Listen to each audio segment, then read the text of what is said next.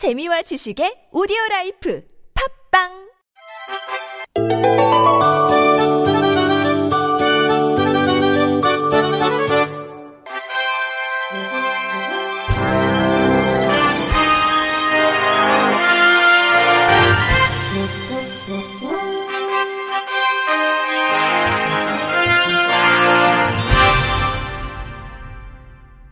청취자 여러분 안녕하십니까? 12월 다섯째 주 주간 KBIC 뉴스입니다.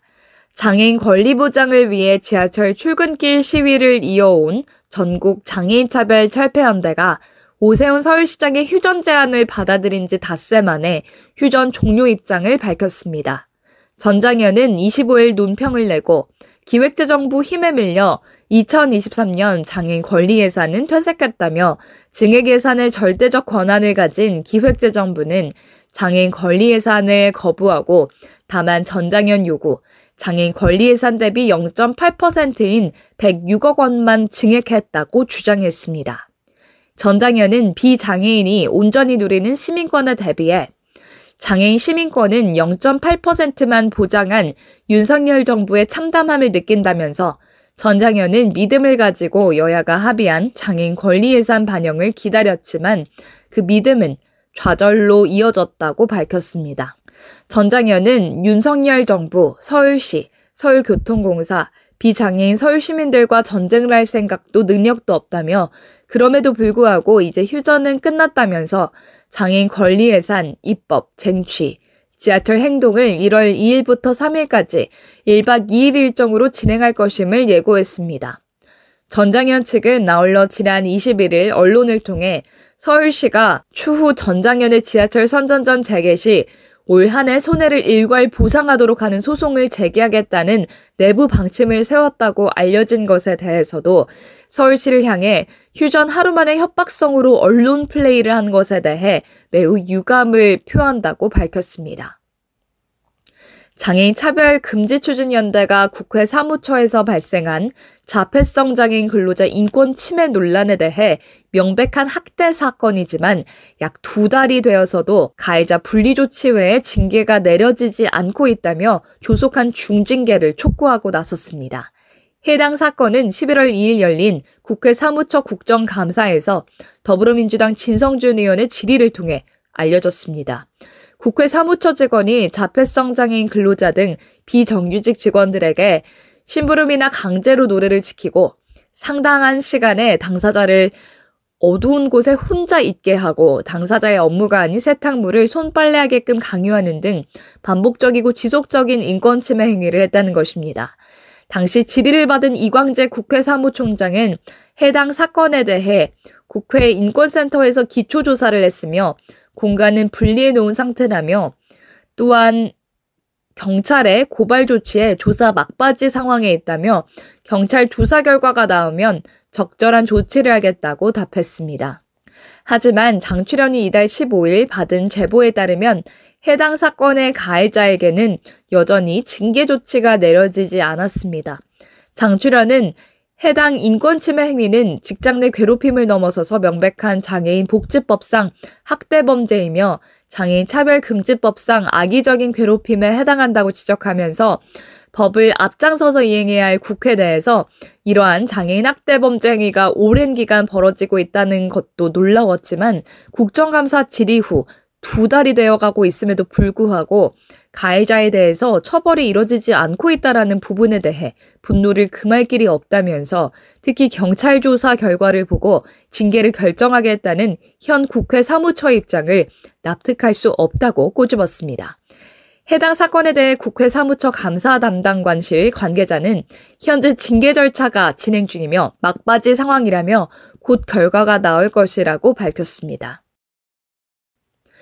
한국장애인고용공단은 고용노동부에서 인증하는 장애인 표준 사업장이 12월 기준 전국 600개소를 돌파했다고 밝혔습니다. 장애인 표준 사업장은 장애인 편의시설이 완비된 최저임금 이상을 지급하는 중증장애인 다수고용 사업장으로 대기업 자회사형, 공공, 중소기업 공동 컨소시엄형 등 다양한 유형이 존재합니다. 2013년 장애인 표준사업장 인증제도 도입, 공공기관의 의무 구매 제도 대상 포함 이후 경영 안정을 보장받아 점진적으로 증가했습니다. 공공기관의 우선 구매 제도를 통해 장애인 표준사업장 생산품 구매액은 838억 원에서 2021년 기준으로 5,930억 원으로 7배 이상 증가했으며 인증제도 도입 당시 140개소, 장애인 근로자 3,915명이 근무했던 장애인 표준 사업장은 12월 현재 609개소, 13,367명으로 성장했습니다. 공단 차정훈 고용촉진 이사는 장애인 표준 사업장의 지속 가능성을 높이기 위해서 현안 과제를 충실히 추진해야 할 시기라며 안정적인 장애인 일자리 창출을 위해서 다양한 장애 적합 직무 개발과 표준 사업장 설립 유형 확대에 최선을 다하겠다고 전했습니다. 서울 지하철의 엘리베이터 위치를 알기 쉽게 안내하는 군청색 바닥띠 세이프로드가 도입됩니다. 서울교통공사는 행정안전부, 한국승강기안전공단과 함께 서울 지하철 내 주요 9개 역에 안전사고 예방과 휠체어 이용, 장애인 등 교통 약자 이동 편의 증진을 위한 엘리베이터 이동 유도 안전 동선 세이프로드를 설치했다고 밝혔습니다. 세이프로드는 포스터와 스티커보다 더욱 눈에 띄며 직관적으로 엘리베이터의 위치를 알릴 수 있는 안내 방식입니다. 이번 세이프로드 제작에는 그간 지하철 이용 시 교통약자를 위한 의견을 꾸준히 전달해온 장애인 이동권 협동조합 무의의 지원도 큰 힘이 됐습니다. 홍윤희 장애인 이동권 컨텐츠 제작 협동조합 무의 이사장은 지하철 환승 지도를 만들 때의 목적은 시민들과 함께하는 캠페인을 통해 장애를 무의미하게 하자는 것이었다며 세이프로드 확산을 통해 엘리베이터 우선 탑승 에티켓 향상까지 자연스럽게 이어지면서 교통약자의 이동이 편해지는 인식 개선으로 이어지길 바란다고 말했습니다. 전국 장애인 체육경기대회 중 승강기, 탈의실 등 편의시설은 물론 장애 유형별 점자 자료 및 수어 통역사 제공이 미비한 것으로 조사됐습니다.